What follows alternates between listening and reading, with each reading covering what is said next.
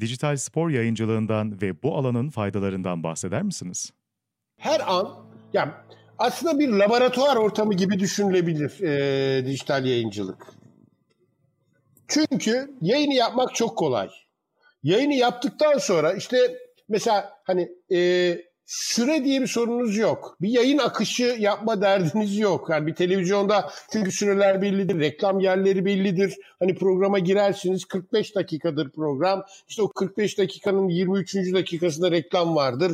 Bir de sonuna doğru bir reklam kuşağı vardır. Siz o süreyi tutturmak zorundasınızdır. Konunuz varsa o konuyu ikna edip susturup bir reklama gidelim, dönüşte konuşursunuz e, demek gibi böyle. Ya çok farklı bir e, tavrı vardır televizyonculuğun ve daha keskin kurallar vardır. Dekoru da öyledir, her şey öyledir. Ama dijital yayıncılıkta şu anda e, çok fazla böyle kurallar yok. Yani mesela süre meselesi, işte kısa yayın olur, uzun yayın. Onlar eğilimlere göre de değişiyor. Yani hani şu anda mesela YouTube'da işte çok kısa on dakikanın üstündeki yayın izlenmez gibi bir... E, bir genel geçer bir şey var, böyle kural gibi, ama aslında ben çok da katılmıyorum. İçeriğin içeriğe göre değişebilir o süreler. Dolayısıyla orada çok daha serbest, çok daha hani her şeyiyle, dekor mesela, dekorlar çok daha pratik. İşte kameralar, kullandığınız teçhizat, ucuz, ya cep telefonuyla bile yayın yapabilirsiniz. Yani dediğim gibi içerik çok değerli ve o içeriği, o içeriğin değerini ortaya çıkarabileceğiniz, işte daha çok işte yayındı, ışıktı, kameraydı, bilmem ne, bunlarla uğraşmadan, ama tabii ki bunlar da önemli. İzleyiciye saygıdan böyle bir, bir net, en azından flu olmayan doğru ışıkla e, bir e, resim de vermek lazım, ama e, eskiye göre o hantal stüdyo e, tavrından şimdi çok daha pratik, hızlı ve kaliteli e, yayıncılığa dönmenin avantajları var. Çok hızlı davranabiliyorsunuz. İşte şimdi mesela bir şey olsa hemen telefonla bağlanıp oldu, nerede olursanız olun oradan yayına girebiliyorsunuz artık. Tabii. Tabii. Programı öylesi beğenmediniz, atın o programı, yenisini yapın. Tabii. Bir laboratuvar ortamı şu anda. Bir de kurallar yavaş yavaş oturuyor. Dedim ya, yayın... Hani şu anda mesela en çok şikayet ettiğimiz şey spor medyasının, spor medya insanlarının en çok şikayet ettiği şey şu: yayıncılık bitti abi. Artık Türkiye'de falan. Öyle bir şey yok. Yayıncılık bitmedi. Bütün dünyada aynı şey yaşanıyor. Yayın yeniden başlıyor.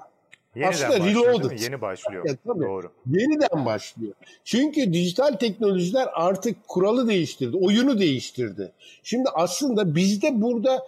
Bence bizim en büyük sıkıntımız, buna adaptasyonda zorluk çekiyoruz. Büyük medya grupları maalesef çok zorlanıyorlar dijital teknolojilere adapte olup orada. Dünyanın birçok ülkesi çok daha hızlı adapte oluyor, oluyor. Ama bazı ülkelerde de yayına, tam dijital yayıncılığa da geçilmiyor. Çünkü konvansiyonel yayıncılık hala çok karlı.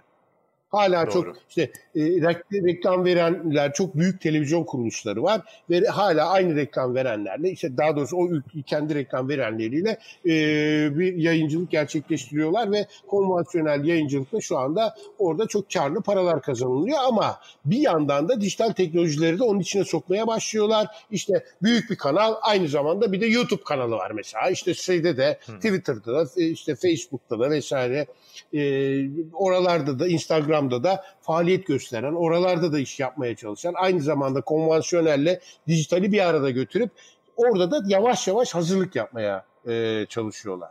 Bunun yanı sıra bazı dijital yayıncılarda bayrak dikiyorlar. Yani yayını tanımlıyorlar. Bak işte böyle olacak.